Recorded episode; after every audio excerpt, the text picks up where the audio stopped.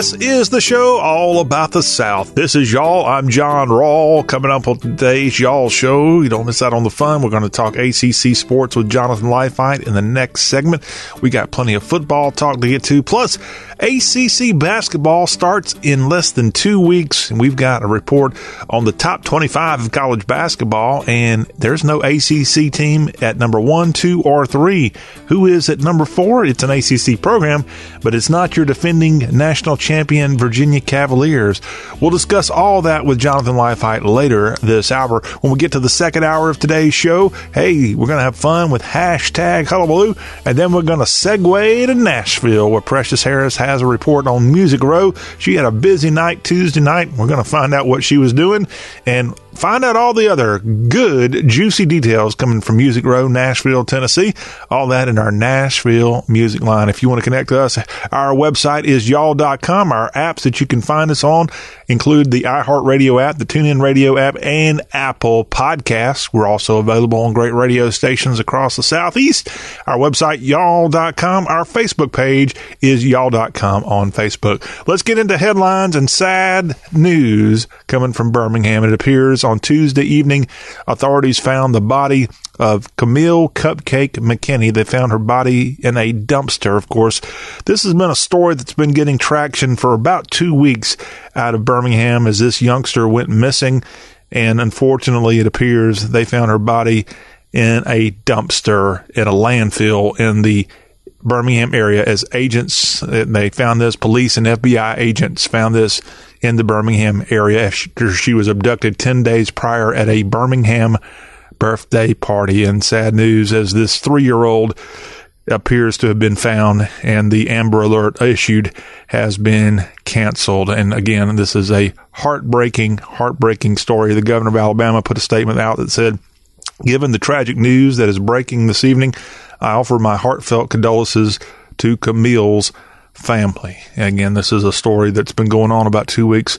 Cupcake McKinney, the youngster kidnapped at a birthday party in the Birmingham area, it appears her body found in a dumpster Tuesday evening. Jimmy Carter's back in the news, and the former president fell again at his Plains, Georgia home, fracturing his pelvis and had to go to the hospital for treatment and observation. A spokesperson with the Carter Center described the fracture as minor. The 95 year old was in good spirits at the Phoebe Sumter Medical Center after falling on Monday evening but was looking to a recovery and going back home. This is the third time the former president has fallen in recent months. He first fell back in the spring, and that required a hip replacement surgery. And then he fell again earlier in the month on October 6th. He fell and had to get 14 stitches. You might have seen the photos of him because he had one bloody eye and a forehead got 14 stitches. And you know what President Carter and Rosalynn did both? They got on the plane, they went to Nashville, and they had a big rally for Habitat for Humanity, and they helped build homes in Middle Tennessee. The Jimmy and Rosalynn Carter Work Project, and that's part of Habitat for Humanity and we wish the president all the best. Again, 95 years young, Jimmy Carter, the Peanut Man, and had another fall at his Georgia home. More sad news coming from Georgia this time, and this comes from the Georgia Southern University football program. As a member of the football team, a freshman has died, according to school officials. Jordan Wiggins was an offensive lineman for the Georgia Southern Eagles, and he played high school football in Tallahassee at Godby High School, where he was named to the All Big Men team during his senior season. We don't have a cause of death and more information coming out, but uh, unfortunately, a, a passage in the Georgia Southern University football program as this 18 year old has died, according to school officials. A person in Nashville, in the Nashville area in Spring Hill, was killed on Tuesday, and this person was part of the United Auto Workers strike that was going on outside the GM plant in Spring Hill, south of Nashville. According to Columbia, Tennessee police, a driver crossed a bridge outside the plant and struck the man identified as Roy McCombs, who was transported to a hospital and pronounced dead. The driver who hit McCombs reportedly is cooperating with investigators. The incident happened on a bridge where striking UAW members have been picketing since mid September. Amid contract talks with General Motors. The UAW put out a statement on Tuesday saying that Roy A. McCombs tra- tragically lost his life on a picket line standing up for a better life for himself and his coworkers. On behalf of the UAW, we offer condolences to Brother McCombs, family, friends, and coworkers. Today's accident is heartbreaking for UAW Spring Hill members. We will continue to work to ensure that safety is a priority on the picket line to Alabama, we return, and a man who's credited with being a pyrotechnics wizard, a person who is credited with kind of coming up with indoor fireworks. Tom DeWille, one of the inventors of this pyrotechnics technique that was used by bands like Kiss, he was killed Monday along with another man when a family feud erupted into violence, and this happened in Cullman County in North Alabama. As also killed was Roland Frank Edwards, a 75 year old from Prospect Mountain in Cullman County, the site of the violence. A third person, also a Prospect Mountain, Alabama, was wounded and is hospitalized. The victims had both knife and gunshot wounds. The sheriff of Cullman County, Alabama, said another Prospect Mountain community man, Matthew Clayton, age 30, was arrested while fleeing and charged with two counts of murder and one count of attempted murder. He's in the Cullman County detention area. And Sheriff Gentry said all the men were very familiar with the other and that violence related to something that had happened in the past. But again, this man, Mr. DeWille, who again is credited with coming up with pyrotechnics that's used at indoor concerts across the world now. But in the early days when Kiss started using it, it was a very big deal. And this man has died at the age of 76 after being murdered in Cullman County, Alabama. Well, some business news coming out of Baltimore. Under Armour. You might own a few Under Armour items and you, you may have that in your closet. Well, the founder is Kevin Plank. And Kevin Plank, who started the company roughly 20 years ago, is going to step down as CEO in the new year to become the company's executive chairman and brand chief and Patrick Frisk will become president and COO two, who became president and COO two years ago will become the CEO as this company was founded in 1996. As Frisk will report to Plank, but will take a seat on the board. Kevin Plank initially ran his business out of a basement, and he did that at his grandmother's home, focused on selling sweat wicking clothing, and it became a $5.1 billion global business. Under Armour has threatened Nike and let, got big deals with Major League Baseball and major athletes across the world. Last year, Under Armour said that it was cutting about 400 jobs as part of its restructuring efforts. The company began streaming, streamlining in 2017 after explosive sales growth petered out as consumers shifted some of their dollars toward active lifestyle brands like Lululemon. And I've never heard of that particular company. But Kevin Plank no longer going to be CEO of Under Armour out of Baltimore, Maryland. A former Kentucky Republican candidate for governor has now endorsed the Democrat running against Matt Bevin. What's going on in the bluegrass? William Woods announced his endorsement of Kentucky Attorney General Andy Beshear in a video posted to Twitter on Monday. As he wrote, This election is about politics to me, or isn't about politics to me. It's about doing the right thing. I'm ready for a governor who will respect all of us, regardless of political affiliation. And Andy Beshear who today got that announcement, thanked William Woods, who is, again, the former Republican candidate for governor, now backing the Democrat as they have this ele- uh, election coming up in the bluegrass just a few days from now, November 5th. And the day prior to that, President Trump is going to be at Rupp Arena in Lexington with a huge campaign rally for the current governor who's seeking a second term, Matt Bevin. More political news. This coming from Midlothian, Virginia, and a guy who portrays President Trump on television from time to time, Alec Baldwin. He was in Virginia campaigning for Democratic legislative candidates in the Commonwealth. And he's doing this as possibly a warm up to the 2020 presidential contest. Not that he's going to run, but you might can see Alec Baldwin going out and helping Democrats, perhaps in areas where they can flip control from Republican to Democrat and Alec Baldwin in Midlothian on Tuesday campaigning for Democratic candidates. A 20 year old man from Florida who not long ago spoke in front of President Trump and Vice President Pence at a White House event is now behind bars on charges including attempted felony murder and battery on a uniform security guard. And Johnny Bur- Brummett was taken into custody earlier in the month following a shooting at a megabus terminal in Orlando two weeks prior. Brummett, who is a recent graduate of a culinary training program in Florida for at risk and economically disadvantaged youth, he visited the White House back in July to speak about his experience. The event was held to mark a one year anniversary of the Pledge to America's Workers, a Trump economic initiative. And at the event, who where he sat next to Ivanka Trump, he said, I can't explain the feeling. It was unreal when I got to speak to Ivanka one on one. That made me feel even more comfortable. But now this youngster, again, in trouble in Florida, 20 year old, now behind bars for attempted felony murder and battery on a uniform security officer. My, how the table can turn here in today's world. Well, we have an update on a story coming from Winston-Salem as that city has now officially voted to change the name of its annual fair there, the Dixie Classic Fair. Confederate craziness continues as the Winston-Salem Council on Monday voted to change the name to the Carolina Classic Fair starting next year. Community members had said the previous name, the Dixie Classic Fair, was divisive. So the fair has been an annual tradition in Winston-Salem. This is a fair that's been going on for more than 130 years. And now in 2020, it's going to have a new name, the Carolina Classic Fair, which according to the experts, it is like kind of lending its name, its name, its new name is kind of a combination of its old name. As back in the old days of segregation, there were two segregated fairs that took place in Winston-Salem, North Carolina. You had the Carolina Colored Fair and the Dixie Classic Fair. And so the new name in 2020 combines the two old ones, although I don't see the name colored anywhere in here and I don't see Dixie in here. But that's going to be the name in 2020. The name change, by the way, for Winston-Salem. I'm sure you're happy about this.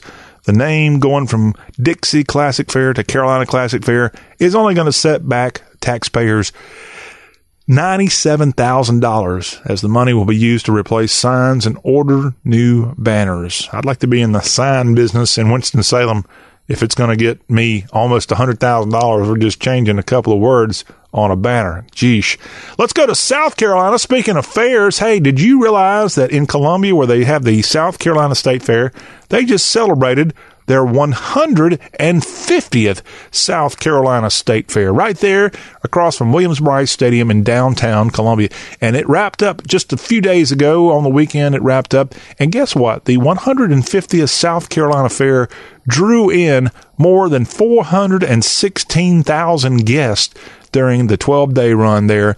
And hey, meet me at the Rocket, as we would say growing up in South Carolina at the South Carolina State Fair. What a, a great deal. And it is a, I, I had no idea that thing had been going on 150 years in the capital city of South Carolina. By the way, make plans now if you're not in South Carolina to go to the 151st South Carolina State Fair.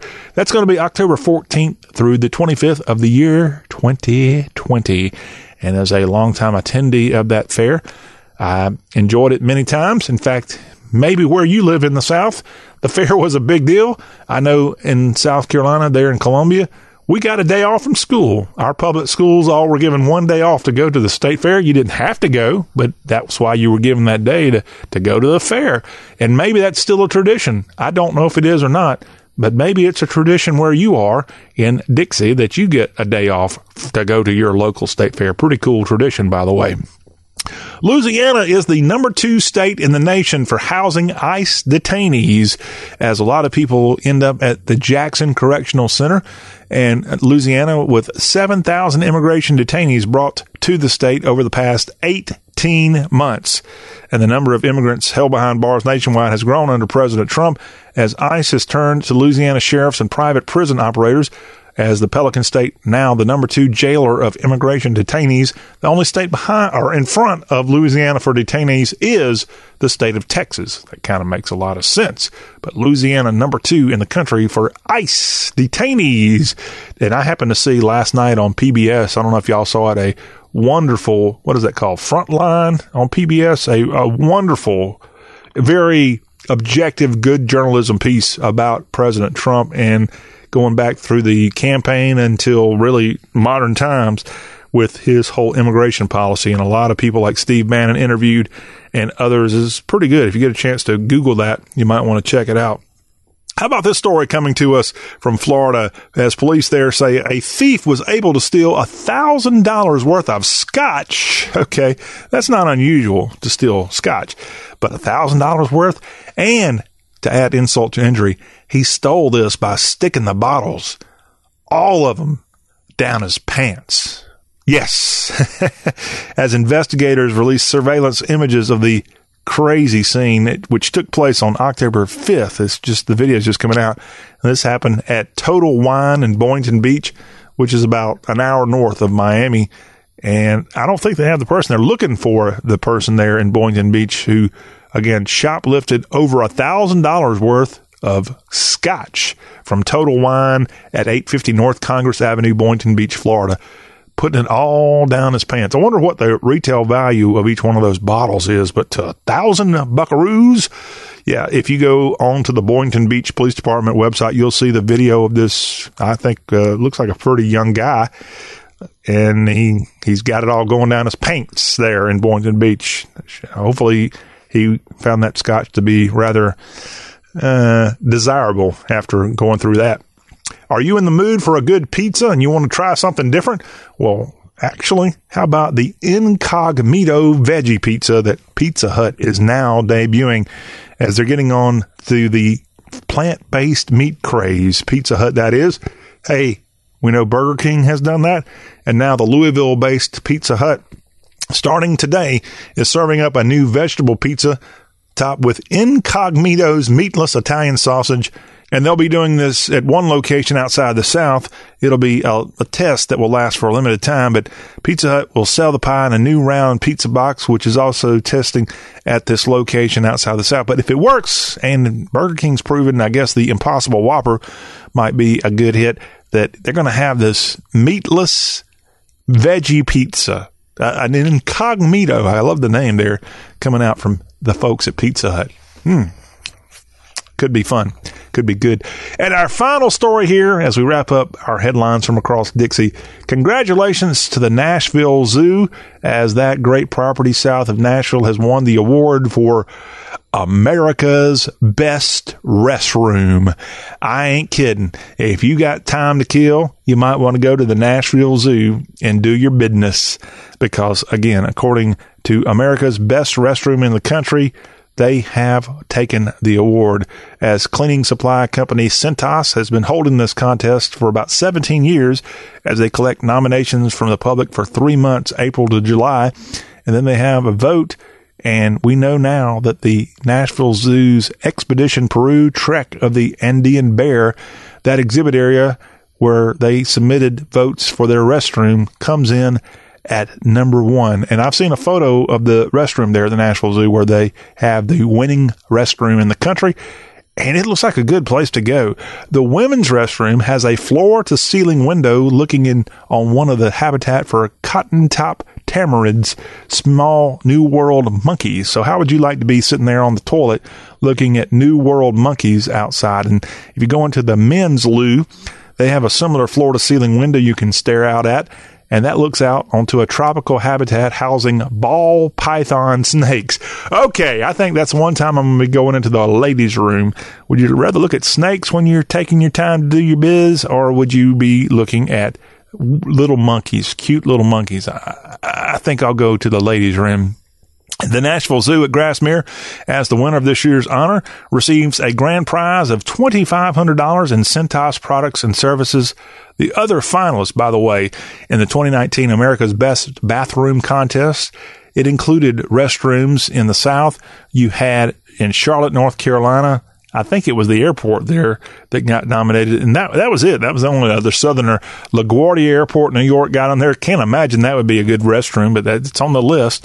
Also, you had from New York the New Museum of Contemporary Art. Yeah, I could see where that would be good. And in Seattle, the SeaTac that was in the list. But hey, Nashville's own Nashville Zoo, your America's best restroom in all the land, that is a place to go. And I'll keep that in mind next time I'm in the Music City. Just don't go in the men's room. Don't want to see snakes. When the Y'all Show comes back, hey, we're going to see Jonathan Leifheit. He's going to come by with the ACC report, and we're going to find out what happened in week eight and what's coming up in week nine of ACC football. That's ahead on Y'all Talk with a Southern accent.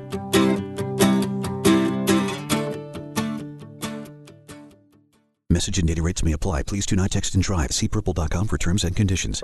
And now for an important announcement. Do you, or does someone you know, sweat the bed? Do you ever wake up feeling like you've been sleeping on a slip and slide? Sweating the bed is a serious but a common problem that affects your sleep, health, and happiness. Plus, it's just plain gross. But it's not you, it's your mattress. Fortunately, there is a cure. It's called Purple. Purple is the only mattress with the scientifically engineered smart comfort grid. This patented technology is designed to let air flow freely so you sleep cool. Side effects of sleeping on Purple include sleeping better, feeling better, and, well, honestly, smelling better. Try the Purple mattress risk free for 100 nights and never sweat the bed again. And for a limited time, pick a free Purple product with your mattress purchase by texting AWESOME to 84888. The coolest sleep of your life and a free Purple product by texting AWESOME to 84888. That's A W E S O M E to 84888.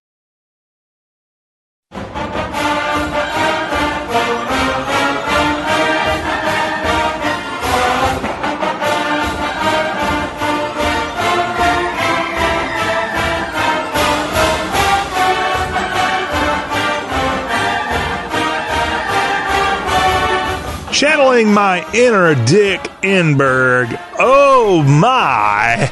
Did you see that VPI Gobblers versus North Carolina Tar Heels game last weekend? Hello, it's our ACC Spotlight here on the Y'all Show, and we welcome in from CBS Sports Digital and 24 7 Sports, Mr. Jonathan Leifheit. Hello, Jonathan. Have you recovered from the longest game in ACC history? I recovered just fine. Uh, really, uh, that was a quite an entertaining game, and uh, I didn't. I don't think. I think I must have missed the rule change. We're at the fifth overtime. They just start doing two point conversions, and uh, which I thought was pretty cool. And uh, all in all, that was a quite an entertaining game, and uh, and uh in, definitely an interesting outcome. I really wasn't sure what to make of that. Both teams have been wildly inconsistent this year, so. Uh, but Virginia Tech found a way to get it done with a freshman quarterback. 43 41 in six overtimes. The Hokies win there in Blacksburg and they improve to it's hard to believe Virginia Tech five and two now as a result of that victory. North Carolina sinks to three and four. This was a Virginia Tech program just a couple of weeks ago, and Coach Fuente that was headed in the wrong direction. But I think they won at Miami, and now they back that up with another ACC win. This time in dramatic form yeah, they they uh, I, kind of had looked at them and had sort of left them for dead, and now you look up and they're five and two. Doggone it, you know. Um, so they're they're finding ways to win. Uh, they're they're winning really ugly, and uh, of course they had a couple of you know ugly losses in there too. But they're finding ways to win. It, as ugly as it is, they're they're getting it done. So you know, hats off to them, and uh, uh, congratulations to the the Hokies and Coach Fuente. Another five and two program in the ACC after last weekend. The Pitt Panthers won in the Carrier Dome against Syracuse 27-20. That was the Friday night game. And on Saturday, Clemson didn't have too much of a problem on the road, winning 45 to 10 at Louisville. BC, in my opinion, a little bit of a surprise. They got a big win over NC State, 45-24. And then Virginia, and a little bit more of a surprise to me, just had an easy time with David Cutcliffe and the Devils of Duke as Virginia won 48-14. Wake Forest, a really close one against Florida State, but the Deacs come out 22 20 victors. And Jonathan, maybe one of the more exciting games of the weekend in overtime. Geoff Collins and the Georgia Tech Yellow Jackets pick up their first ACC win of the year and improve to 2 and 5 with a 28 21 walk off win over Miami. Yeah, they, that, they they say that the game is a matter of inches, and if you saw the last play of the game, uh, nothing proves that uh, more than that play um, where basically it all came down to where they spotted the ball and uh, and it, on fourth following the fourth down play, and, Miami came up about three inches short, and Georgia Tech stopped them and, and held on for a win. It was uh, quite a quite an entertaining game in, in a lot of respects. Really sloppy, but uh, entertaining nonetheless. First time the Jackets won in Miami Gardens in quite some time, right? 2007. Yeah, I knew it'd been a long time. Speaking of Miami Gardens, the guy that was coaching the Hurricanes there not all that long ago, Mark Richt, in the news this week as the former Hurricanes coach and former SEC coach. He had a heart attack on Monday, says he's doing fine. Jonathan, what more do we know about Coach Richt now of the ACCN? Yeah, he uh, he did have a heart attack. Apparently, it was rather minor, and uh, he was actually expecting to be back at work later this week. We'll see if that proves to be the case. But uh, um, all in all, you know, he uh, he put out a tweet that talked about uh, that he there for a minute he thought he was going to heaven and he was going to miss his wife, which is sweet. But uh, uh, nonetheless, uh, he he he pulled through and is uh, seems to be doing fine and uh, uh, I guess expecting to be back to work. So we'll see how that goes. And uh, um, you know, I guess that's what he gets when he uh, when he uh, predicts that uh, Georgia Tech's going to lose to Miami on Saturday. Like Is that he what he did? oh yeah, he said he said Georgia Tech wouldn't put up 400 on Miami, which he was referring to yards, and he was correct, but they didn't get the victory. Ah.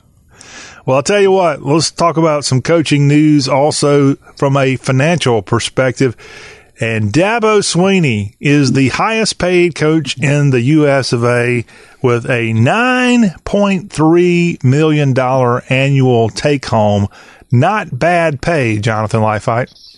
Yeah, that's a, a pretty good, uh, pretty good paycheck for a day's work. And uh, he's, he's, I think he's probably making more in a day than I'm probably making all year, but nonetheless, uh, he's, he's doing quite well for himself. And, uh, we, we, we knew that he had signed that contract over the summer and, and the terms that came out then. And I think, uh, uh, the, the reason this comes up again was uh, I think USA Today does an annual kind of disclosure of who the highest paid coaches are, and and Dabo manages to squeak by uh, by uh, Nick Saban Alabama by about a half a million a year, um, and you know right on down the list. Number of players, the number of coaches over uh, six million to me is is kind of just uh, staggering when you when you consider that you know 12, 13 years ago, I think there was only one coach over three million.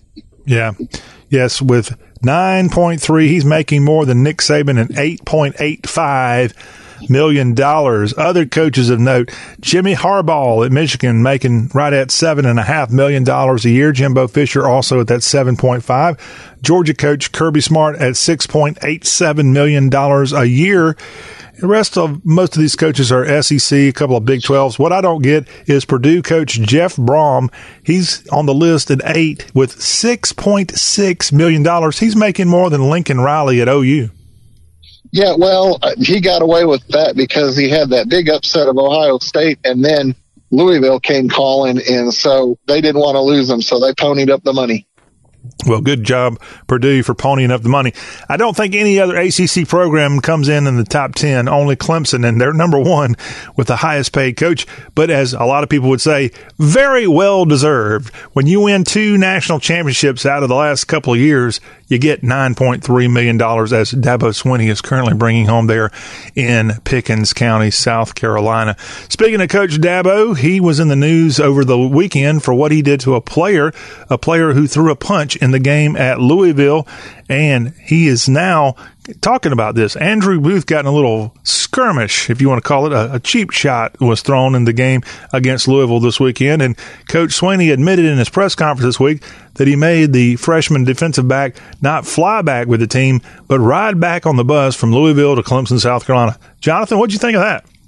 I thought that was uh, quite fitting and a, and a pretty good response to you know kind of what happened on the field. It was a good punishment you know, make the kid think about it, separate him from the team, give him some solitude, and and and also kind of punish him a little bit. So. Uh, I actually recall Paul Johnson did something similar with an offensive lineman in El Paso a number of years ago, uh, and the kid ended up, uh, you know, putting him on a bus to send him home. And uh, he actually stopped off in Dallas, hopped off the bus, and bought a plane ticket, flew home, and that pretty much got him kicked off the team. So it, it, was a pretty good, uh, uh, pretty pretty interesting saga there. But uh, I think Dabo did absolutely the right thing. Perfect punishment uh, for what the kid did, and and uh, you know I doubt he'll do it again. He'll probably uh, be a little more restrained going forward. And that was not the only punishment coming to the players I guess his discipline includes more than that for Andrew Booth, but that's pretty good discipline there. And to his credit, he actually rode back with a bunch of equipment people with the Clemson football program. So if the equipment people have to drive, then there's nothing that makes a football player above them. So, Mr. Booth, Absolutely. Ho- hopefully you enjoyed the scenery of Kentucky and East Tennessee on your way back to Clemson, South Carolina. You know, the leaves are pretty this time of year in the Smokies. Maybe he got to see some of that. Yeah, if it wasn't too foggy, I'm sure he did. All right. Jonathan, let's get to some injury news going on in the ACC. Wake Forest linebacker Justin Strand, he will miss the rest of the season after rupturing his biceps tendon last week in that game against Florida State. What do you know about that? Uh, well, he he, I, I believe it was uh kind of late. Was it late in the first or early in the in the second half? I'm not. I can't remember for sure. Uh, but he came out with an injury and and you know turns out to be a, a season ender for him. That's a pretty decent loss for Wake Forest. He was a you know, one of their leaders on defense, so he'll be missed for them for sure. And they they didn't exactly have a great defense to begin with. Really solid, you know, pretty solid, but. uh you know, but not not uh, top of the line. So you lose a player, one of your top players, it's gonna they'll pay the price for it down the road. Yes, and this linebacker, he actually was leading the team with 69 total tackles, and that ranks seventh in the ACC with nine and a half tackles per game. But he's going to be out now the rest of the season with this injury. And best of luck to Dave Clawson trying to regroup there and find somebody to fill the shoes. Jonathan, a story just came out on ESPN about Richard Yeargin, who has connections to two ACC programs. Fill us in on this. Yeah, so uh, Richard Yeargin was a really highly regarded uh, um, defensive lineman that uh, he w- was recruited, ended up uh, uh, heading to Clemson. Um, but then while he was there, um, there was a rainy night, and he ended up in a car accident and had a pretty severe, uh, you know, back and neck injury. Uh, ended up having a couple of vertebrae, and uh, over time, you know, he, he never really came back and did not expect to come back to play. And then they uh, they ended up uh, doing one last surgery on him, and at the end of it, they told him, "Oh, you ought to be able to clear to play." And so uh, he went back to, to to Dabo, and Dabo didn't really like the idea too much because he was worried about the kid's future, rightly so. But the doctors all gave him clearance, and uh, he was set to graduate, and he decided, you know what, you know, I've been doing all this at Clemson. I'm going to go somewhere where I really can play. And uh, BC stepped up and said, "Hey, yeah, we'll take you." You know, he came in as a grad transfer, and so now he's working on his second master's degree after he got the first one from Clemson. Uh, on top of that, he's got a he's got a wife and kid, and um, he was all set to to take a big job. I I think up in the up in the Midwest somewhere, um, highly paid, uh, had a high paying job, and then he got this opportunity and decided to take it, and uh, he's made the most of it, uh, playing very well uh, uh, for the Eagles thus far, and uh, he might even get a chance at the next level. We'll just have to see, but. Uh, it's it's a really great story, and it's good to see somebody you know overcome what was really almost a uh, you know uh, a, a life-ending injury, um, and he could have easily faced paralysis, and all of it worked out very well for him, and and now he's he's got a chance to play you know football at the highest level in in college, and and uh, making the most of it. So really heartwarming story. It's the ninth weekend here of college football, and in the ACC, several teams take a little breather, and that includes the NC State Wolfpack, as well as Virginia Tech and the Georgia Tech Yellow Jackets. As far as teams suiting up here on this football Saturday, Jonathan, it's going to be a pretty good one in Pitt because the Panthers are a rising team, and at Heinz Field here at high noon on this football Saturday, 11 Central on ESPN, the Hurricanes try to regroup after that loss to Georgia Tech, and they'll be visiting those Pitt Panthers. Your thoughts on this one? Yeah, so Pitt is one of those teams that seem annually like uh, um, they dig themselves into a hole in the non-conference and then kind of finally get it put together. You know, they hit the conference. Now, now they've been playing some really rough, tough uh, out of conference schedules, but uh, you know this year they've had a little easier, so they've got a, a sport a nice five and two record. And Pat Narduzzi has quietly and slowly but surely kind of built that program into you know a much more solid, uh, a much more solid uh, team than than what he came in there with. He's done a pretty good job there, and uh, I, I think it's going to come down to Pitt and Virginia for the for the uh, for the coastal title, and uh, I, I really don't know which team would uh, is going to win that. Well, Jonathan, meanwhile, in Tallahassee, a pair of three and four programs out of the Atlantic Division face off as the Orange of Syracuse try to regroup after that loss to Pitt on Friday of last week, and they'll be down at Doak Campbell taking on an FSU program. This game is going to be televised on ESPN2 at 3.30 Eastern, 2.30 Central. Yep, and uh, this will be an interesting game. I, I just don't know what to make of Florida State. They, uh, you know, they'll look good one week, or they'll look good in one half, and then they'll come out in the next in next half and look bad, or next game look bad. And I, I'm really not sure. I, I, to me, I think Florida State should beat Syracuse at this point, but they're just so unpredictable, and and really you just don't know what you got with them. So I, I can't say for sure, especially with that game being down at Doak Campbell Stadium. You would expect them to win, but uh, it's just not. It's not not a, not a for sure. That's that's that's given. Willie Taggart's team almost pulled off the road win at Wake in Week Eight. Did you have a chance to see any of that? And if so, what was improved by FSU in that game? Well, their defense played a good bit better, and and uh, of course they didn't face Wake, you know, fully. Uh, they didn't. Wake didn't have Jamie Newman. They're they're really good quarterback, but I thought the defense did better. But their offense is still kind of a, very, very much a work in progress. Great skill position talent, um, but their quarterback situation is, is not great, and their offensive line situation is is even worse. I think they. I'm trying to decide who has the worst offensive line. It's either Miami or or, or FSU, both of which, uh, you know, you, would not expect in the ACC for both of them to be near the bottom, but that's where we're at, and uh, both of them are struggling with line play a cross divisional matchup taking place at the Little Red Bird Stadium in Louisville as Louisville hosts the Virginia Cavaliers. This is a matchup of two teams with winning records. This on the ACC network at 3:30 Eastern, 2:30 Central Time. Mr. Leifheit.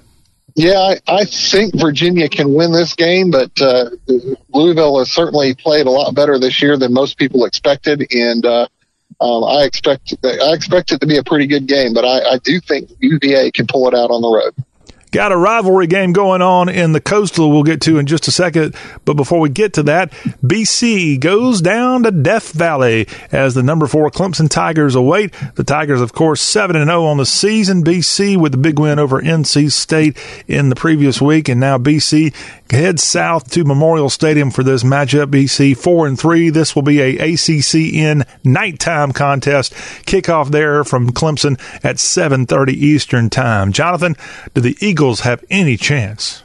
Nope, not a chance at all. Well, you just kill the buzz. Yeah, I did. that's all right. Uh, Clemson's going to kill the Eagles, so that's the way it'll go.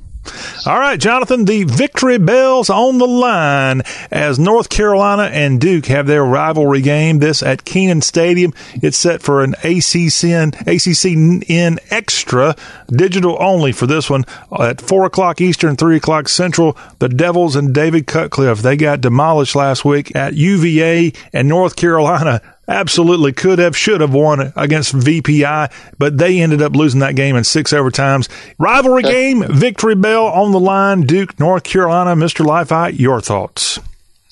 Well, I mean, I, I, mentioned the inconsistency of North Carolina, and I thought Duke was putting together a nice, you know, kind of run, and then they absolutely laid an egg in Charlottesville. So, uh, man, this is a tough one to call, but uh, um, I really like how uh, Sam Howell at, U- at, uh, at UNC is developing. And as he as the season goes along, he seems to be getting better and better. So uh, I think UNC can win this one, and uh, I think Cutcliffe is going to get set back home with, with a loss. Now, David Cutcliffe, let's talk about him for a minute. If he ends up having a ho hum year here in a in a year where the coastal still is anybody's for the taking, is the pressure on him? Is he going to likely step away? No. Okay. Uh, he's there as long as he wants. He has been by far uh, the most winningest coach that they have had probably since Wallace Wade. And, and I realized that he, they had Spurrier in there, but they had no chance to keep him once the Florida job came open. Uh, but he is, he is basically going to be, uh, he can coach there as long as he wants. And, uh, unless things really fall off the map, uh, they'll be quite happy with him. He has done and worked miracles there. Even getting five or even if he has a season where he only gets four, five, or six wins, um, he'll still be. Uh, there won't be any pressure on him. He, he's he's basically they know what they've got, and they know that, uh, that the odds of them finding somebody better out on the open market are pretty slim. Well, what they have there with David Cutcliffe, the Alabama alum, who of course was an assistant on Rocky Top and was head coach at Mississippi and then went back to Rocky Top as his assistant. He's 65 years young, Jonathan. And here's a guy who could easily be in the easy chair, taking it easy. And have you heard any, any rumblings that he might be headed to retirement? Not at all. And keep in mind that just the, on the other side of the, on the other side of the field next weekend, there will be a 68 year old head coach uh, co- coaching against him. So, uh, you know, 70 is the new 60. So, well, uh, that, that, that's true, but that that guy that's older than him, Mack Brown, is who you're referencing. He just got back into the thick of things, and Cutcliffe, yep. to, to, his credit, has been coaching the Devils for several years now. What what, what was it? 2000. 2008 was his first uh, first season there. He he was hired in the December of 2007. Did he take over immediately after Ted Roof was fired? I believe he did. Okay. All right. Well, David Cutcliffe, we're not trying to say you got to go, Dave, but hey, Duke fans want you to win this weekend and get that victory bell back to Durham. Well, Jonathan, that will wrap up our ACC Week 9 discussion. When we come back, we're not done with Mr. Leifheit. When we come back, believe it or not, basketball is just days away, and we have the new top 25 of college basketball. And the ACC is not in this at number one, two, or three, and they've got a defending national champion in the ACC. What's up with this? All that basketball talk is headed your way next on The Y'all Show. This is a cow, a cow whose milk became everyone's favorite cheese at the craft fair. But cheese only lasts so long. The impression a small business makes needs to last much longer. And now Vistaprint is introducing free shipping on all business cards in any quantity. Choose from hundreds of fresh designs tailored to your type of company, or upload your own. The choice is yours. The time is now. For limited time only, get free shipping on all business cards in any quantity with promo code 9999. That's promo code 9999 at Vistaprint.com. Vistaprint. Own the now.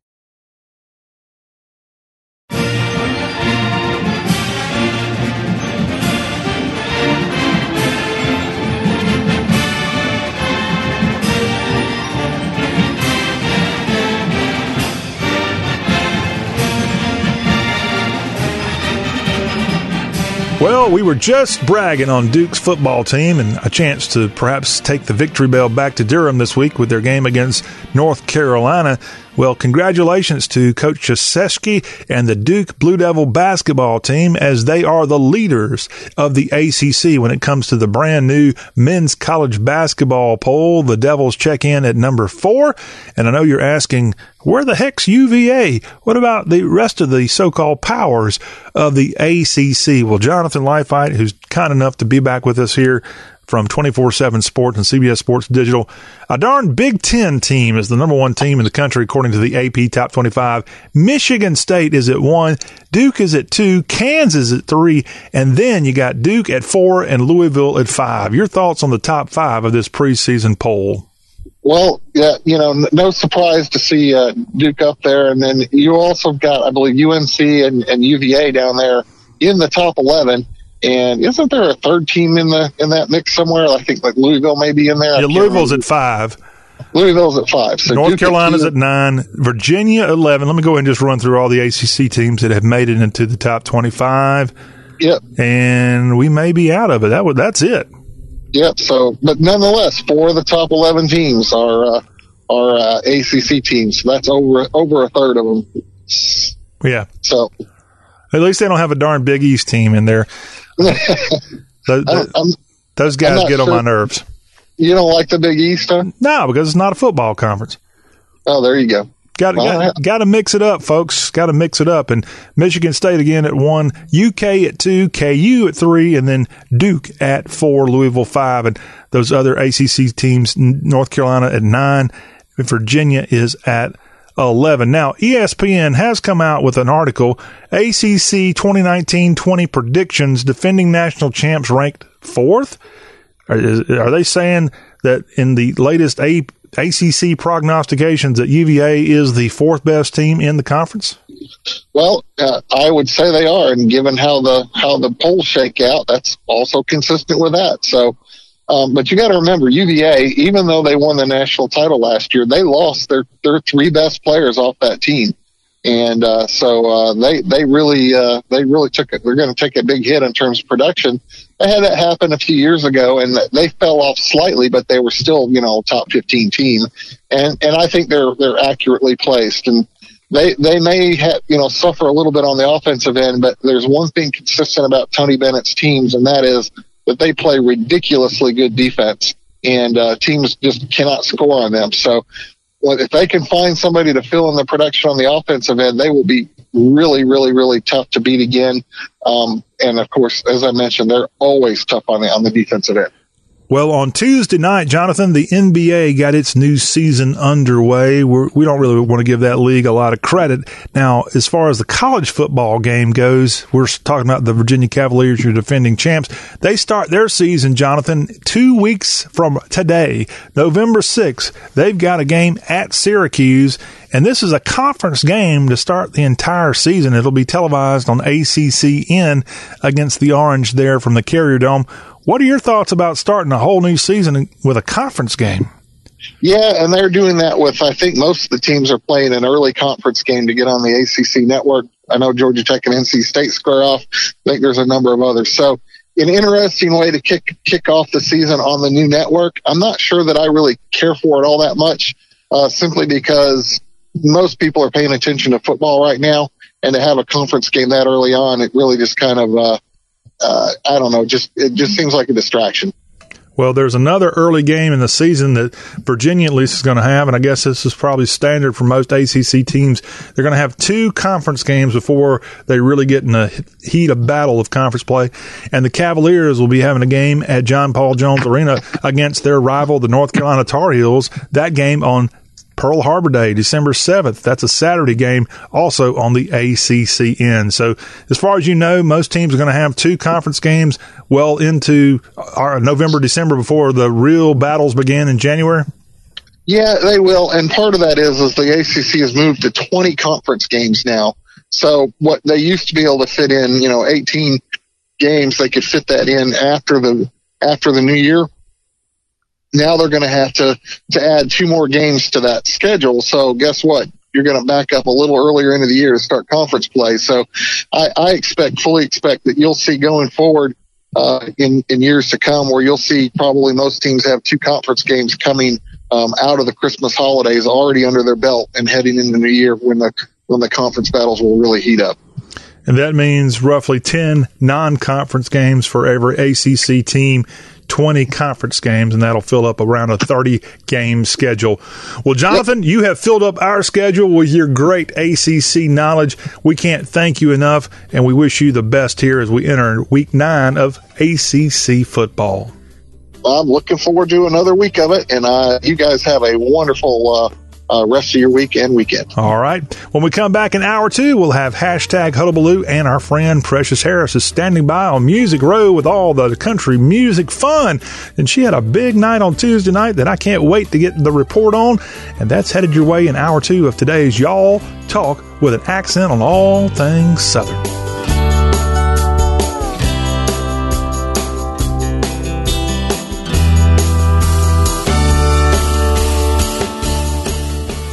Message and data rates may apply. Please do not text and drive. See purple.com for terms and conditions. And now for an important announcement. Do you, or does someone you know, sweat the bed? Do you ever wake up feeling like you've been sleeping on a slip and slide? Sweating the bed is a serious but a common problem that affects your sleep, health, and happiness. Plus, it's just plain gross. But it's not you, it's your mattress. Fortunately, there is a cure. It's called Purple. Purple is the only mattress with a scientifically engineered smart comfort grid. This patented technology is designed to let air flow freely so you sleep cool. Side effects of sleeping on Purple include sleeping better, feeling better, and, well, honestly, smelling better. Try the Purple mattress risk free for 100 nights and never sweat the bed again. And for a limited time, pick a free Purple product with your mattress purchase by texting AWESOME to 84888. The coolest sleep of your life and a free Purple product by texting AWESOME to 84888. That's A W E S O M E to 84888. This is a cow, a cow whose milk became everyone's favorite cheese at the craft fair. But cheese only lasts so long. The impression a small business makes needs to last much longer. And now Vistaprint is introducing free shipping on all business cards in any quantity. Choose from hundreds of fresh designs tailored to your type of company, or upload your own. The choice is yours. The time is now. For limited time only, get free shipping on all business cards in any quantity with promo code 9999. That's promo code 9999 at Vistaprint.com. Vistaprint. Own the now. Asthma symptoms can attack anywhere, like on a city street.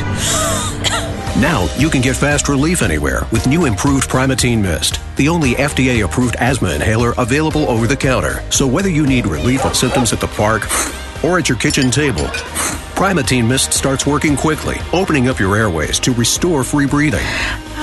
For temporary relief of mild symptoms of intermittent asthma, use Primatene Mist and breathe easy again. Available at CVS, Rite Aid, and Walgreens. Use as directed.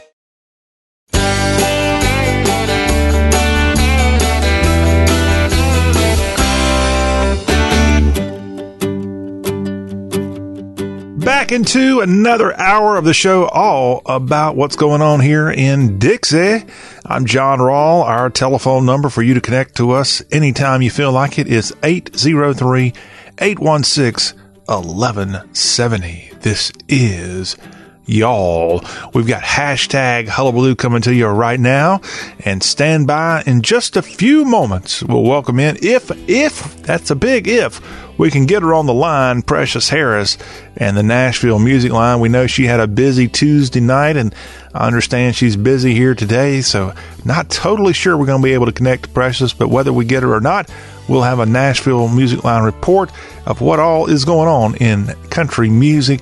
And that's coming up in the next segment. But right now, we start out with hashtag hullabaloo with the fall classic on our mind. And if you tuned in Tuesday night to the Fox Network, you saw the World Series game one between the Houston Astros and the Washington Nationals, and the Nats pull out the 5 4 road victory in game one. And I think it was a combined 19 hits in game one. So the bats were quite active, but the Nats, in their very first World Series appearance, win game one, game two tonight on Fox. And with the World Series in mind, a guy who played in a couple of World Series, Greg Maddux, was active on Twitter on Tuesday, and we found a tweet from at Greg Maddux, founder of the Maddux Foundation, a golfer, a baseball player, a father, and husband. Of course, played for the Atlanta Braves and Chicago Cubs. And was a great one, a Hall of Famer there, Greg Maddux. I think he's in the Hall of Fame. I don't half know who's in the Hall of Fame for baseball, but he, if he's not, he ought to be. I'm pretty sure he's in there. He's in the Braves Hall of Fame for sure. He and Maddux and Smoltz all were a yeah, incredible trio of Braves pitchers back in the 1990s. And with that trio in mind is the Greg Maddux tweet that we found here to share with you on this Wednesday, y'all. Hashtag Hullabaloo. Greg Maddux writes, Looking forward to watching the pitchers do their thing tonight while listening to my favorite hairless teammate call the game. Hashtag World Series. And I, I'm pretty sure Greg Maddux is calling out John Smoltz, who, yeah, he doesn't have a lot of hair compared to Maddux or even Glavine. But boy, does John Smoltz have a great golf game. So much so that he's even participated in some PGA related events. And so, Greg, maybe you're envious of that. Maybe you're envious of what Smoltzy does in the broadcast booth. He does a great job, and he did a great job on Tuesday night calling the World Series as an analyst. And he'll be back. Uh, I won't say on the bump, but he'll back he'll be back on the broadcast bump for Game Two from Houston. All right, let's go. Let's keep the celebrity stuff going, if you don't mind. We've got something via Facebook we found from the country music band Sawyer Brown, and I got this forwarded to me. I've got to share with you. Uh, man, what a cool tweet coming in from Sawyer Brown. As on Tuesday, they were in the great town of Laurel, Mississippi, in the Pine Belt, in Jones County. And in Laurel, Sawyer Brown had a concert and they put a tweet out, or rather a Facebook post, and they said, Thank y'all for coming to see us on a school night and for being so much fun and don't even get us started on the great food we had. Thank y'all. That from Mark Miller and Joe Smyth and the members of Sawyer Brown. Oh, yes. Great song. Like the Race Is On and the other country songs they had back in the 90s. Dirt Road, that was one of the Sawyer Brown hits of that era. And Betty's Being Bad. Oh, Sawyer Brown, one of my favorite bands and they were in Mississippi on Tuesday. And congratulations for the not only great concert and all those who came out, as Sawyer Brown indicated, on a school night I don't know how often you try to put a concert on on a Monday or Tuesday night and people show up. That's what Sawyer Brown did. And congratulations to everybody there in the Pine Belt of Mississippi for coming out. And in fact, on the Facebook posting, not only did they have the great message about thanking Laurel, Mississippi for supporting them on Tuesday, they had a vintage postcard of Laurel, Mississippi included on the Facebook posting. So that was, that was pretty neat. Man, those old, those old postcards, the vintage look are really cool and I think whoever did that back in the 40s, 50s, 60s, that lives on. It's just so cool. And that was before Photoshop even. So it was authentic. Speaking of authentic, we find a tweet from William Allen, who's also in the great state of Mississippi, this time in Louisville, Mississippi. And William Allen on Facebook, or rather on Twitter, is where he put this, is at Wood Painter. And he put in his profile, looking, period, seeing, period. William Allen at Wood Painter. And what he put out on Twitter this week was a really cool Dixie gasoline sign from Louisville, Mississippi. Louisville, oh, about 30 miles from Starkville in Columbus, Mississippi, sort of in the eastern portion of the state. And he put that out there, the Dixie gasoline sign. And so this is a little new to me. However, I will tell you, I have seen a Dixie gasoline station in the past. It's been about 20 years ago when I saw one that was still going in Tupelo, Mississippi. But evidently, and, and I'm going to have to ask our teller of tales from Toccopola to help me out on this one. Dixie was a gasoline or oil company way back in the day because if, if you do any kind of research, you see some really old vintage gas pumps and oil canisters, I guess would be what they were called, of Dixie gasoline and Dixie oil. In fact, I'm looking at an old picture here on social media from Adel, Georgia of a Dixie gasoline station. I'm seeing photos on YouTube and also on Google of Dixie gas signs that all feature the Confederate flag or some kind of Confederate related gasoline pump back in the 50s and 60s. Maybe you got a fill up at a Dixie gasoline station. And there's a really cool Etsy page with all kinds of Dixie gasoline memorabilia that you can get. In fact, Walmart even used to sell some kind of Dixie gasoline kind of antique looking sign but they don't do that anymore. Gee, I wonder why. But yeah, Dixie Gasoline, if y'all know the story on that, where it was based, where they were located, I'm kind of curious because that's a, a bygone company, evidently, and I'd like to know what happened there. Of course, they're not the only bygone company. I'm trying to think of some other, I guess Gulf would be a company that kind of died and has Gulf come back? I think they have in some cases. And Esso was an old station that used to be way back before my time. And so, yes, gasoline stations. And I'm a little too young. I still know from the old days, you had the full service gasoline stations that were all over the place and Dixie gasoline was maybe one of those options. And they had one of those in Louisville, Mississippi, evidently. Hey, if you, if you want to share with us your Dixie gasoline knowledge, we, we welcome that here. Or if you want to send me one of those cool signs with the Confederate flag on it, I'll take it. Or even better, send me that gasoline pump with the rebel flag and the Dixie gasoline on it. I'll have to put it out there and get a fill up each and every day. Hey, y'all show at y'all.com is our email address, Y-A-L-L-S-H-O-W at Y-A-L-L com. Pretty cool. Thank you, William, for taking that great photo of something again. I don't think exists anymore. And uh, I don't know what happened to this. I mean, we haven't stopped get, buying gasoline. Maybe all of our Dixie gasoline stations have turned into what is that natural gas deal that you can get in some cars now. Maybe that, that that's going to be the reemergence of it. Next up is a tweet from like Maryland, but, and that is from at D A R L E E A A N at Darlene, I guess is the name. And they write in their profile, if Leslie Knope, Bojack Horseman, and Archer had a love child, it would be me. I don't know what you're t- saying. Again, like Maryland, but is the Twitter account. And what they put on Twitter was kind of funny. Okay. I'll give them credit. They write, my grandma pronounces Italian E Y E T A L I A N. That's Italian. Hashtag Southern accent. Italian. Mm, that's pretty Southern. But maybe they're not talking about the country or the people of that country. Your grandma could have been talking about the salad dressing called Italian. Mmm, good if you like it. I'm kind of a honey mustard guy myself. Lucci, that's kind of an Italian name, or should I say Italian?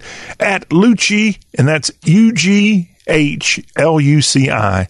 And their tw- Twitter profile says, I'm my own GF, but I can be yours too. Boston, baby. Okay, I don't know where you're going with that. All right, here's what Lucci writes here on Twitter this week. Not to be Southern, but I can't believe it when people don't say things like excuse me or thank you, like WTF, I should trip you. All right. Okay. They said they were from Boston, so I, I, guess they're not trying to be Southern. I don't know where they're going with that, Lucci. Maybe you are an, a Northern Italian and you don't understand our Southern mannerisms. And we do say excuse me and thank you. And you know what, Lucci? We're proud of it if you're not one of us.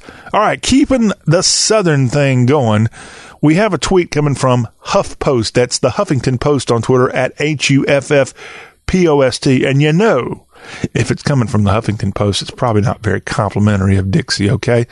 But this is a story actually they're sharing that I read earlier in the week coming from, I think it's Sevier County in East Tennessee, Sevierville, where a con- county commissioner there launched a tirade against a Democratic presidential field and the state of white men in America. And in fact, I know they called out Pete Buttigieg in not necessarily directly, but pretty much said we've got someone gay running for president. And to my knowledge, Pete Buttigieg is the only person running, as far as I know, that is at least out in the open gay. And this commissioner in East Tennessee had this tirade, I think at a county meeting or city meeting there in Sevier County this week, and probably getting a lot of heat, probably being asked to resign, probably going to get kicked out of office in that role because of what he said in this official capacity. But we have a retweet of the Huff Post and some comments coming from Les Rayburn at High Noon Media in response to the Huffington Post tweet about this county commissioner had this tirade against the Democratic presidential field and specifically Pete Buttigieg and the decline of white men in America. I assume you could go that way. Well, Les Rayburn at High Noon Media responded, It's time to pass the torch of leadership to a younger, more enlightened group of women and men.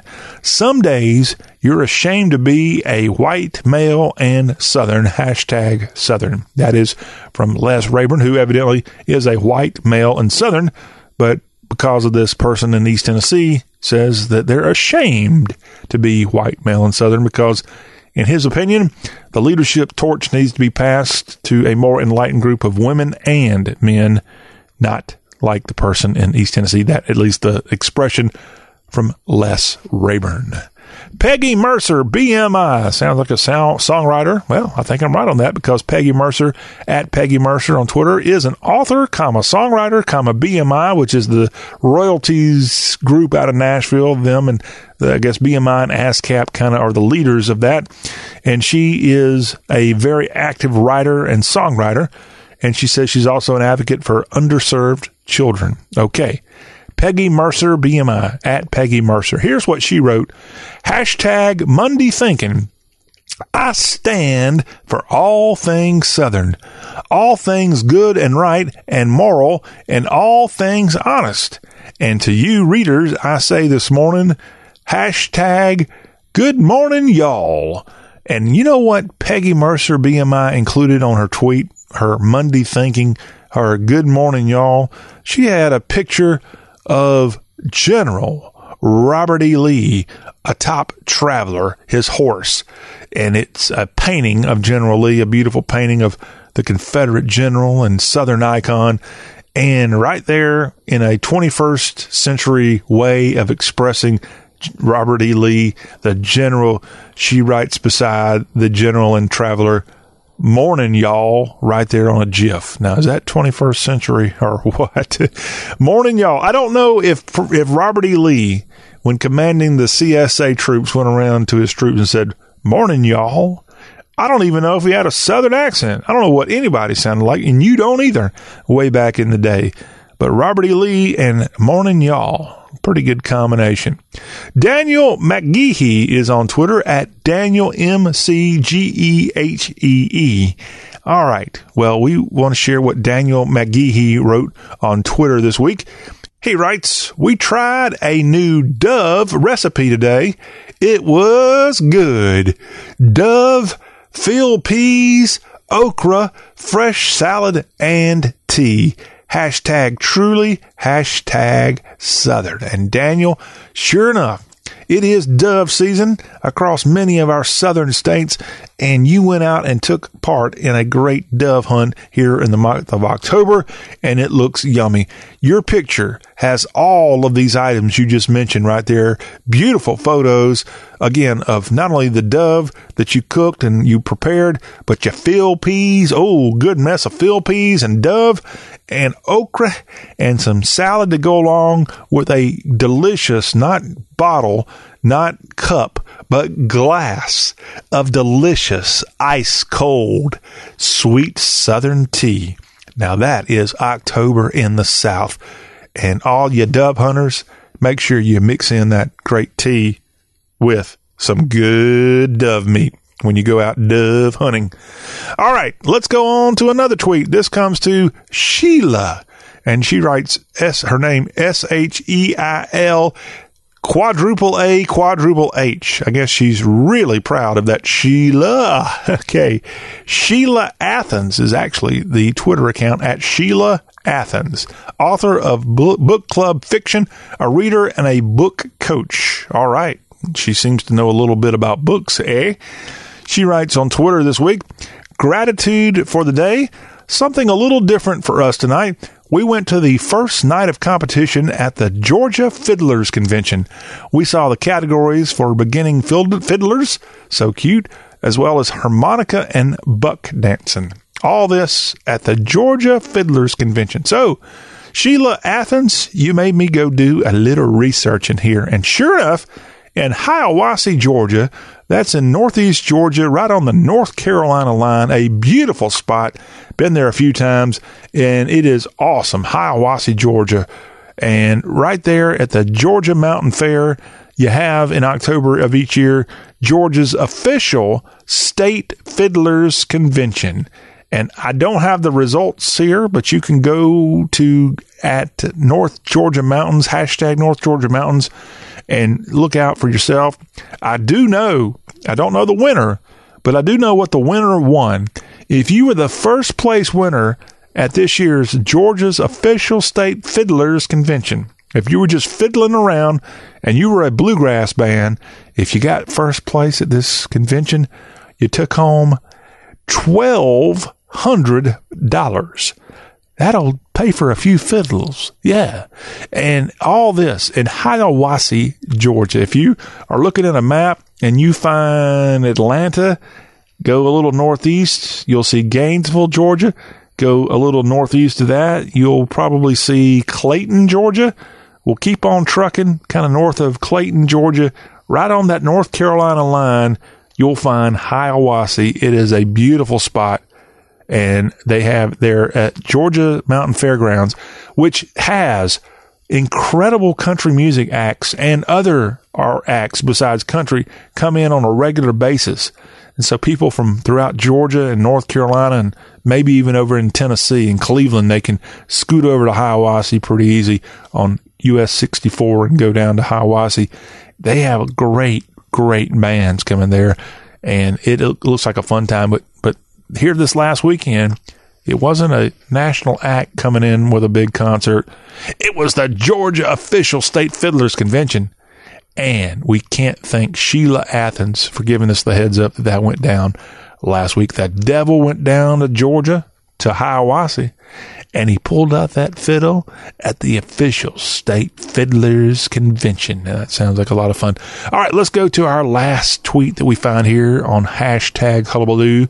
And how about this? It comes from Southern Cast Iron at Cast Iron South, a young magazine with an old soul, south, north, east, west.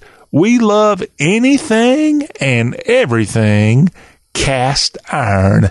Well, I'll see you in South Pittsburg, Tennessee, home of the Lodge Cast Iron Skillet. Yes. Well, that's not what they're here on Twitter this week saying this week, but here is what Cast Iron South writes.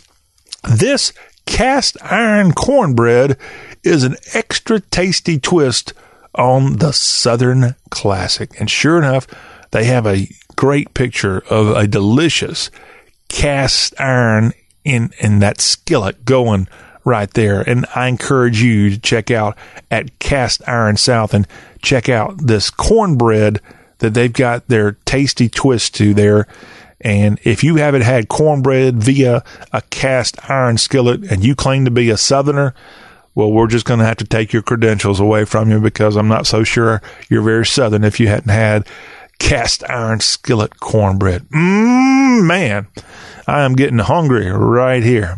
Well, I guess what? I'm also I'm getting hungry for some good country music news. And when we come back from the break, if we can track her down, we're going to have Precious Harris join us. If we can't get her, if our people can't connect to her people, I'll just have to go solo with our music news from Music Row. And that's coming up as we close out this Wednesday, y'all. Talk with a Southern accent.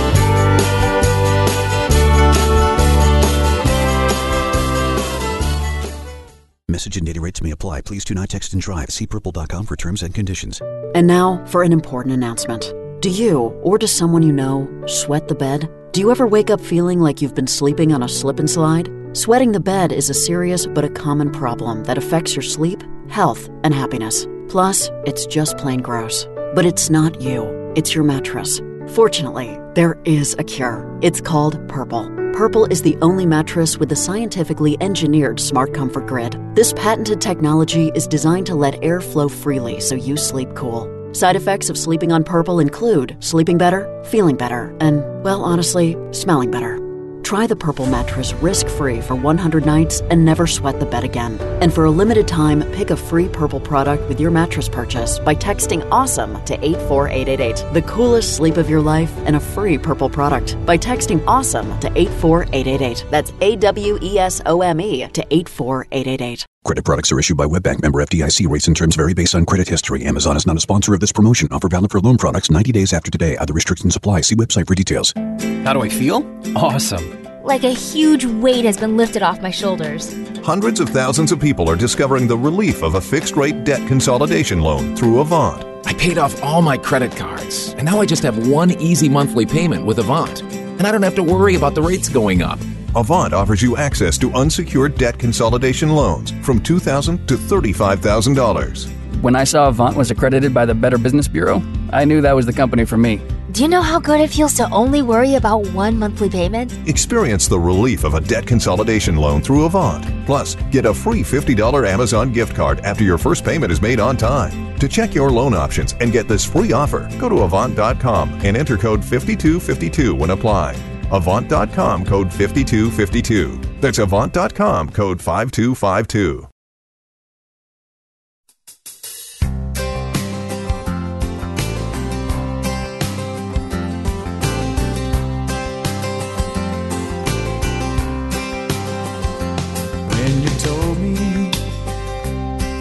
You loved me,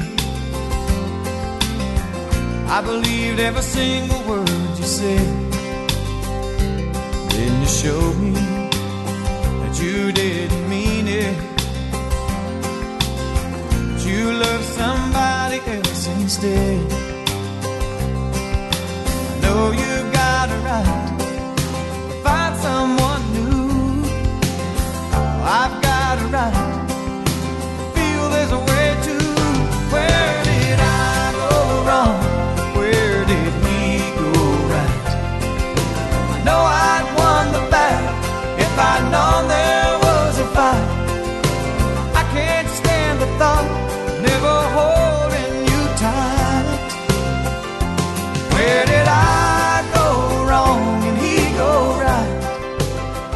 Going back to the early part of 1989 for Steve Wariner, and the very first number one song for Steve Wariner that he wrote entirely on his own. Where did I go wrong? Of course, Steve had had other number one songs prior to that one, and that one was atop the chart, as we said, 30 years ago. And guess what? On Tuesday night in Nashville, Steve was honored alongside some of the other greats of country music in the Musicians Hall of Fame as they had an induction ceremony that took place and Precious Harris was there. In fact, she had such a late night. I don't think we're going to be able to get her on here today, but we're going to file a report. If she calls in, that'll be even extra added value bonus pleasure for us. But until that time, Yours truly, John Rawl, going to do the Nashville Music Report. And sure enough, it was a great evening Tuesday night, as not only was Steve Wariner inducted, a guy who had more than, I think, 10 number one songs, only had one gold album to his credit in his very long career. He's still very active, by the way, writing, singing, performing, touring going to go to go see Steve. And if you don't know, he is my favorite country music artist. So what a pleasure it is for me to play Where Did I Go Wrong off the album I Got Dreams, of which yours truly, I remember it well. I went and bought that cassette and I used to cut grass listening to I Got Dreams and Where Did I Go Wrong? And when I could come home to you, all of that off that album on MCA Nashville in 1989. Okay, now back to what Steve was there in Nashville last night celebrating alongside some other inductees again at the great award ceremony held for the Musicians Hall of Fame. In fact, they gave away the very first ever Lifetime Achievement Award from the Musicians Hall of Fame. And you know who got that? The band that actually bought their first, the first CD. that I bought Steve's cassette tape, but the very first CD that this old boy bought back in the 80s a CD with an awesome name, especially for a show called The Y'all Show, Southern Star, with a song called Song of the South, leading the way off that.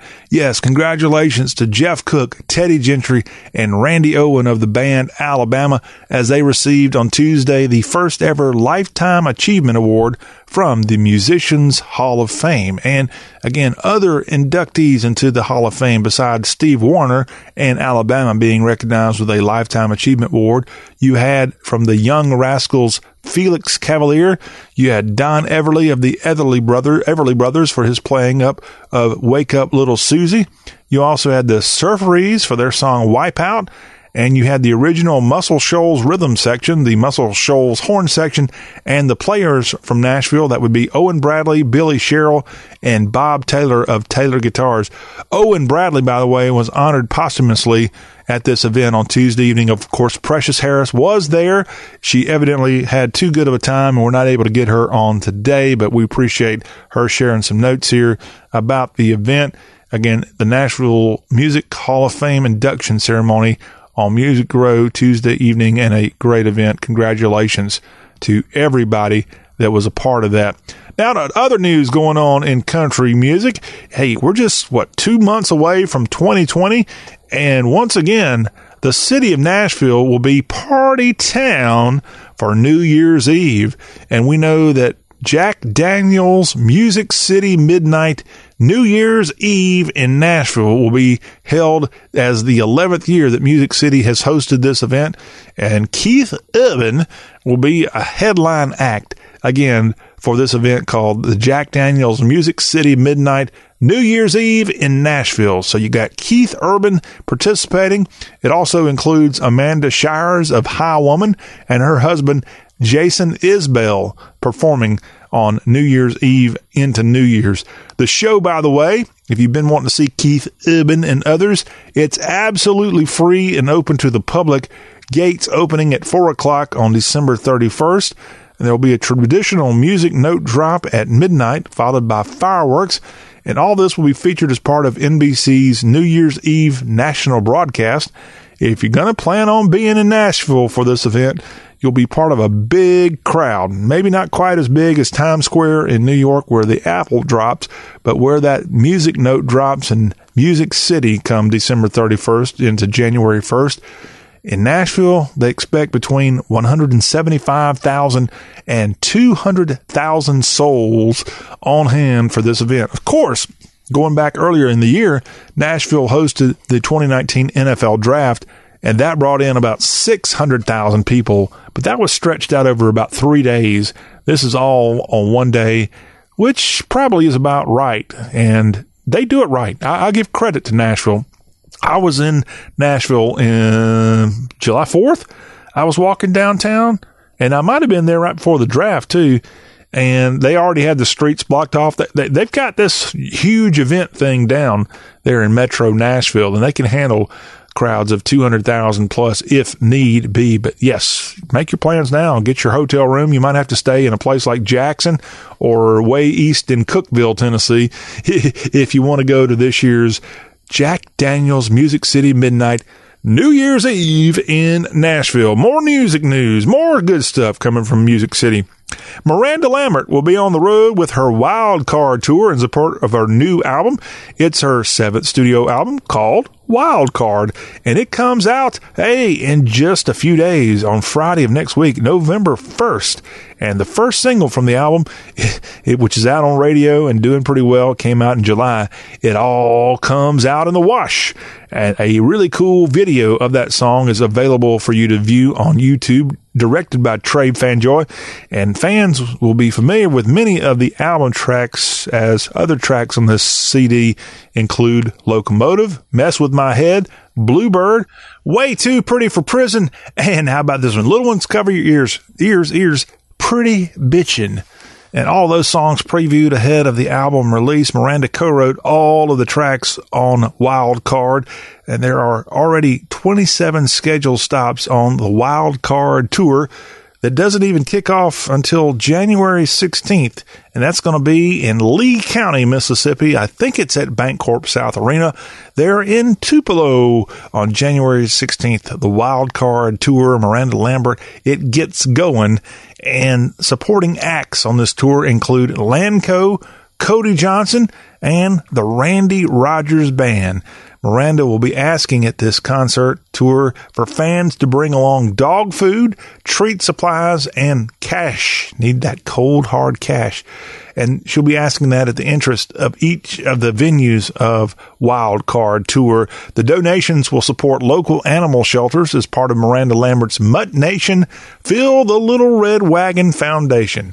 Tour updates available at mirandalambert.com. But if you want to help out the four legged friends of yours and those you don't even know, and you want to hear some great music from Miranda Lambert, the pride of Lindale, Texas, you can go see her in 2020 on the Wild Card Tour.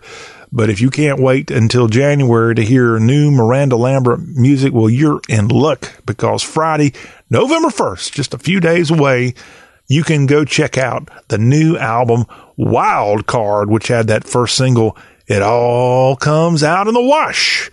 And that's your Miranda Lambert news. Hey, some good news for the entire music industry, according to a report in Billboard's Country Update this week.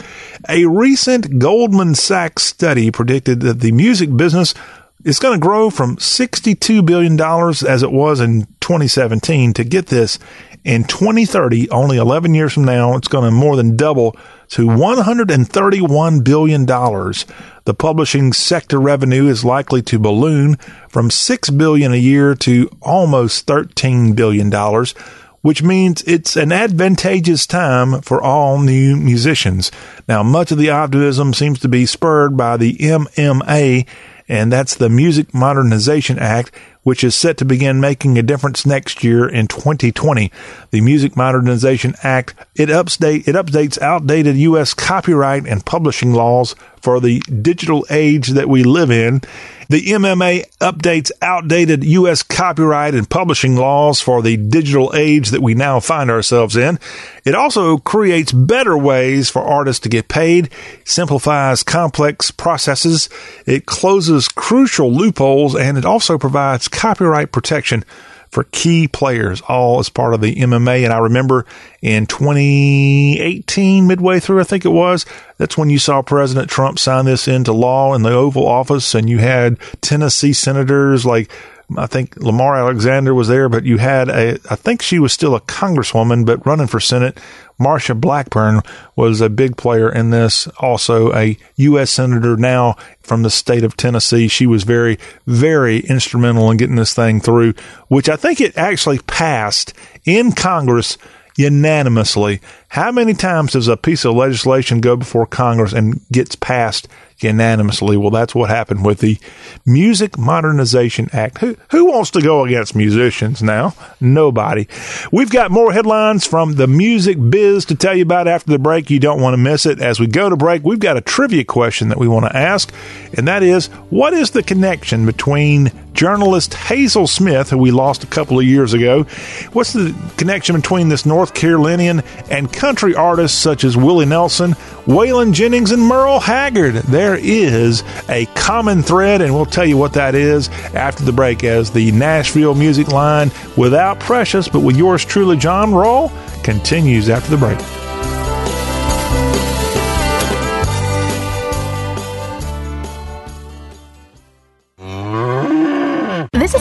A cow, whose milk became everyone's favorite cheese at the craft fair. But cheese only lasts so long. The impression a small business makes needs to last much longer. And now Vistaprint is introducing free shipping on all business cards in any quantity. Choose from hundreds of fresh designs tailored to your type of company, or upload your own. The choice is yours. The time is now. For limited time only, get free shipping on all business cards in any quantity with promo code 9999. That's promo code 9999 at Vistaprint.com. Vistaprint. Own the now.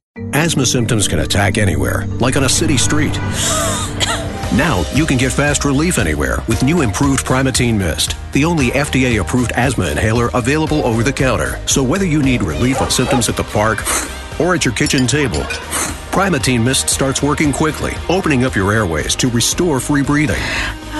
For temporary relief of mild symptoms of intermittent asthma, use Primatene Mist and breathe easy again. Available at CVS, Rite Aid, and Walgreens. Use as directed. Credit products are issued by WebBank member FDIC. Rates and terms vary based on credit history. Amazon is not a sponsor of this promotion. Offer valid for loan products 90 days after today. Other restrictions apply. See website for details.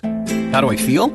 Awesome. Like a huge weight has been lifted off my shoulders. Hundreds of thousands of people are discovering the relief of a fixed rate debt consolidation loan through Avant. I paid off all my credit cards, and now I just have one easy monthly payment with Avant. And I don't have to worry about the rates going up. Avant offers you access to unsecured debt consolidation loans from 2,000 to $35,000. When I saw Avant was accredited by the Better Business Bureau, I knew that was the company for me. Do you know how good it feels to only worry about one monthly payment? Experience the relief of a debt consolidation loan through Avant. Plus, get a free $50 Amazon gift card after your first payment is made on time. To check your loan options and get this free offer, go to Avant.com and enter code 5252 when applying. Avant.com code 5252. That's Avant.com code 5252. Hi, I'm your host, Smokey Cole Bear, filling in for Smokey because after 75 years of. Only you can prevent wildfires. Turns out there's much more to say. Nearly 90% of wildfires are caused by us humans being careless, dumping our used barbecue coals willy nilly. Guess the song was wrong. We did start the fire. That's why I respect Mother Nature and her trees, whether coniferous or new car scented. Brought to you by the U.S. Forest Service, your state forester, and the Ad Council.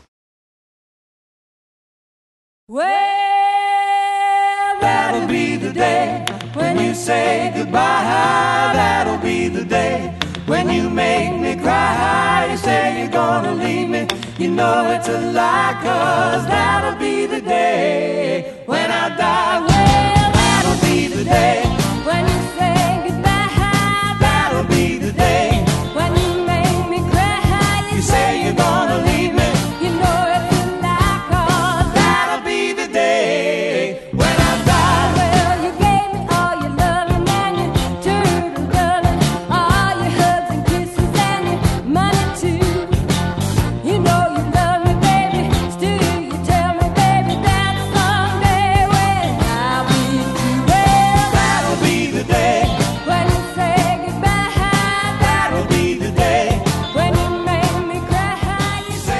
was a big crossover hit right there and a remake of a rock and roll standard.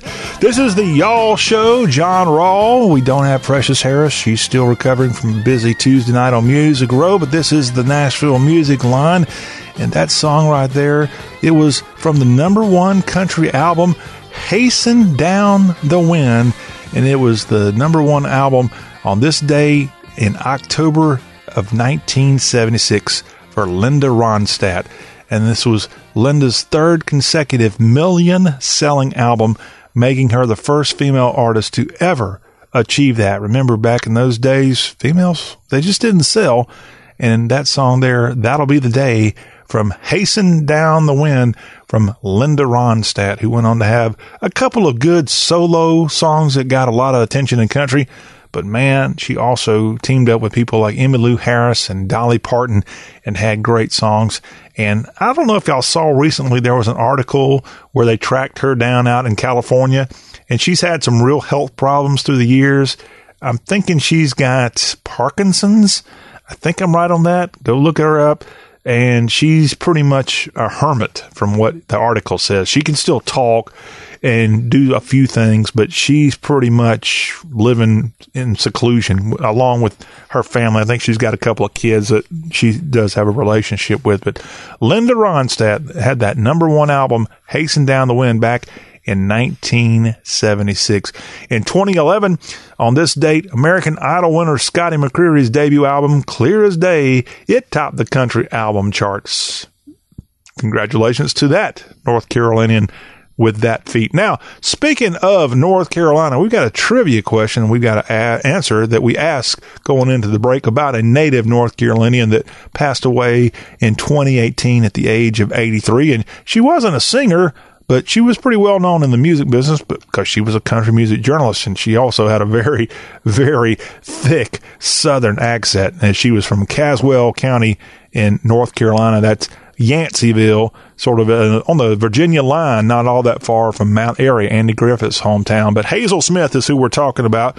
And the question we want to ask here in our trivia question what is the connection between Hazel Smith, who was a country music journalist, and country artists such as Willie Nelson, Waylon Jennings, and Merle Haggard? Well, that's the connection is Hazel Smith is credited with coining the phrase outlaw country to describe the genre of music and songwriting that people like Willie, Waylon, Merle and Kris Kristofferson. don't want to leave him out, as they had that great movement, especially back in the 70s when you had people like Linda Ronstadt singing That'll Be the Day.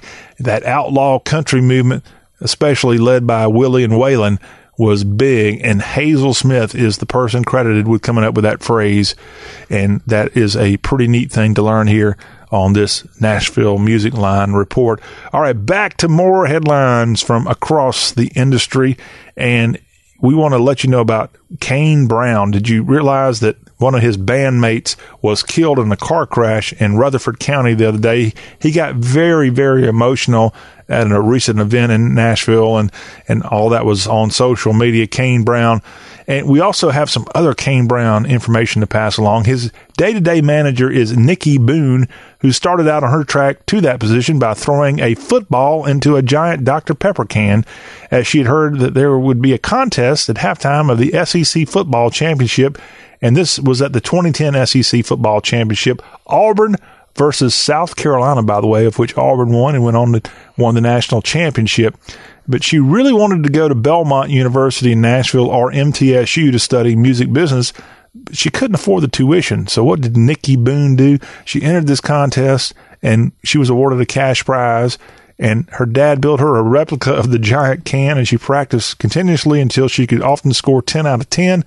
And on the actual contest on national TV, she scored seven out of 10 throws, achieving the highest score and won the prize, which was $123,000. And that allowed Nikki Boone, again, Kane Brown's manager, to enroll at Belmont University on Music Row. She, she actually later transferred to Middle Tennessee State. And after she got an internship at the Academy of Country Music, she was hired by EFG Management, where she's now Kane Brown's day to day manager. And thanks to that can of Dr. Pepper, and all the determination she had and help from her dear old dad to help throw those footballs. And by the way, this is an annual thing. If you ever watch the SEC championship, the Big 12 does it and the ACC all on that same day, early December. They have the halftime show of the people throwing these big footballs into Dr. Pepper cans. And I didn't realize you could win that kind of money. Hey, somebody needs to get me a football right now and see what, uh, what yours truly can do. But maybe you need to be, be to the punch and you can go out and win big time money thanks to Dr. Pepper. All right, let's talk a little bit more Kane Brown if you don't mind. And this is information shared to us with from Precious. If there's a Mount Rushmore of country music, who should be on it? That question was in the Tennessean newspaper the other day, and it was asked of some of today's country artists. Kane Brown, his Mount Rushmore would be Keith Whitley. Ain't gonna fight you there, brother. Kenny Chesney and Randy Travis. I'm not sure Kenny belongs up there, but that's what Kane Brown said. Midland, the great band, they, they came up with George Jones, absolutely. George Strait, absolutely. Willie Nelson, Gary Stewart. Hey, here's a guy who doesn't get a lot of praise. Waylon Jennings and Keith Whitley. There's another Keith Whitley up on Mount Rushmore of country music. How about Gary Laveau of Rascal Flatts? He jokingly suggested that it should be the three members of Rascal Flatts. Come on, Gary, you wise guy. Plus Garth Brooks. He added that in there too, because if you know anything about Mount, Mount Rushmore, they do have four people up there carved up in the mountain but he went on to, to change his deal. The Tennessean Cindy Watts nominated Garth Brooks, Travis Tritt, Clint Black, and Al Jackson, calling them the class of 1989, and that was a great class. And Travis Tritt, yeah, you came out there at the end, Clint Black, Alan Jackson, and more. And yeah, that would be a good Mount Rushmore of just that one year. But yes, the, what a good question. What a good, who was on your Mount Rushmore of country music greats. Speaking of Garth Brooks, he's going to receive the Library of Congress Gershwin Prize for Popular Song at a tribute concert in March of 2020. That event will air nationwide on PBS that spring. He's being recognized as a performer, songwriter, and humanitarian who has brought many new fans into the world of country music also has elevated the genre into a national anthem of the American people. Garth Brooks, the youngest recipient of the prize, he joins previous honorees that include Willie Nelson, Stevie Wonder, Sir Paul McCartney, Carole King, Billy Joel, and Tony Bennett. My question is, what is Paul McCartney doing getting an American award, the Gershwin Prize for Popular Song? I don't get it. Okay, maybe he's an American citizen, but I don't think he is. But congratulations to Garth. He's certainly one of our own, a good Oklahoman, a good Okie, and he's getting awarded there in March of 2020 in our nation's capital from the Library of Congress with the Gershwin Prize for Popular Song. And that is a quick look at all things country music. Again, thank you to Precious Harris for helping me get some of this stuff arranged so I can share it with you. And understandably, she had a late night, not able to connect with her today, but we hope to have her smiling face and very lovely voice on with us on next Wednesday's Y'all Show for her Nashville Music Line report. By the way, Precious is the author of I Know Country with 366 daily country music questions and answers. And you can buy and instantly download your ebook copy of that at iknowcountry.com. And she's also a music career development consultant with the emphasis on new and aspiring artists and songwriters. You Go to the website collegeofsongology.com for more or go to her blog nashvillemusicline.com. Precious is also available with her Nashville Music Line on the great pages of y'all com. As we wrap up, a very special birthday today in country music to Dwight Yoakam, as he's now 63 years young today. Also, Jimmy Wayne, he's now 47 today. Happy birthday to all. Mark Miller of Sawyer Brown has a birthday come Friday, and Keith Urban has a birthday this weekend. That's your Nashville Music Line, and that is your Wednesday, y'all. Thank you very much for listening to the All Southern Show. We'll be back here on Thursday with a whole new show, SEC news, and more. Until that time, have a great rest of y'all's day. This is Y'all Talk with a Southern accent.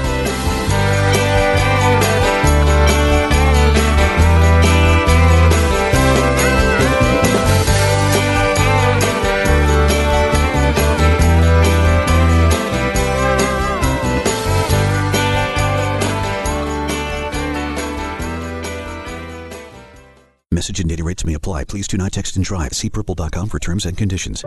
And now for an important announcement. Do you, or does someone you know, sweat the bed? Do you ever wake up feeling like you've been sleeping on a slip and slide? Sweating the bed is a serious but a common problem that affects your sleep, health, and happiness. Plus, it's just plain gross. But it's not you, it's your mattress.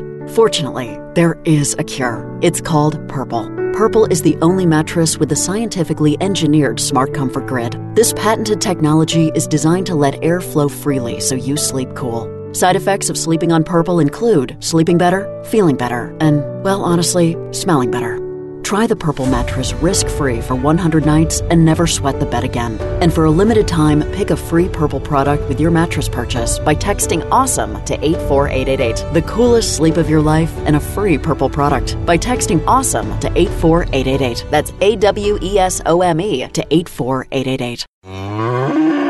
This is a cow, a cow whose milk became everyone's favorite cheese at the craft fair. But cheese only lasts so long. The impression a small business makes needs to last much longer. And now Vistaprint is introducing free shipping on all business cards in any quantity. Choose from hundreds of fresh designs tailored to your type of company, or upload your own. The choice is yours. The time is now. For limited time only, get free shipping on all business cards in any quantity with promo code 9999. That's promo code 9999 at Vistaprint.com. Vistaprint. Own the now. Asthma symptoms can attack anywhere, like on a city street. Now you can get fast relief anywhere with new improved Primatene Mist, the only FDA approved asthma inhaler available over the counter. So whether you need relief of symptoms at the park or at your kitchen table, Primatene Mist starts working quickly, opening up your airways to restore free breathing. For temporary relief of mild symptoms of intermittent asthma, use Primatene Mist and breathe easy again. Available at CVS, Rite Aid, and Walgreens. Use as directed.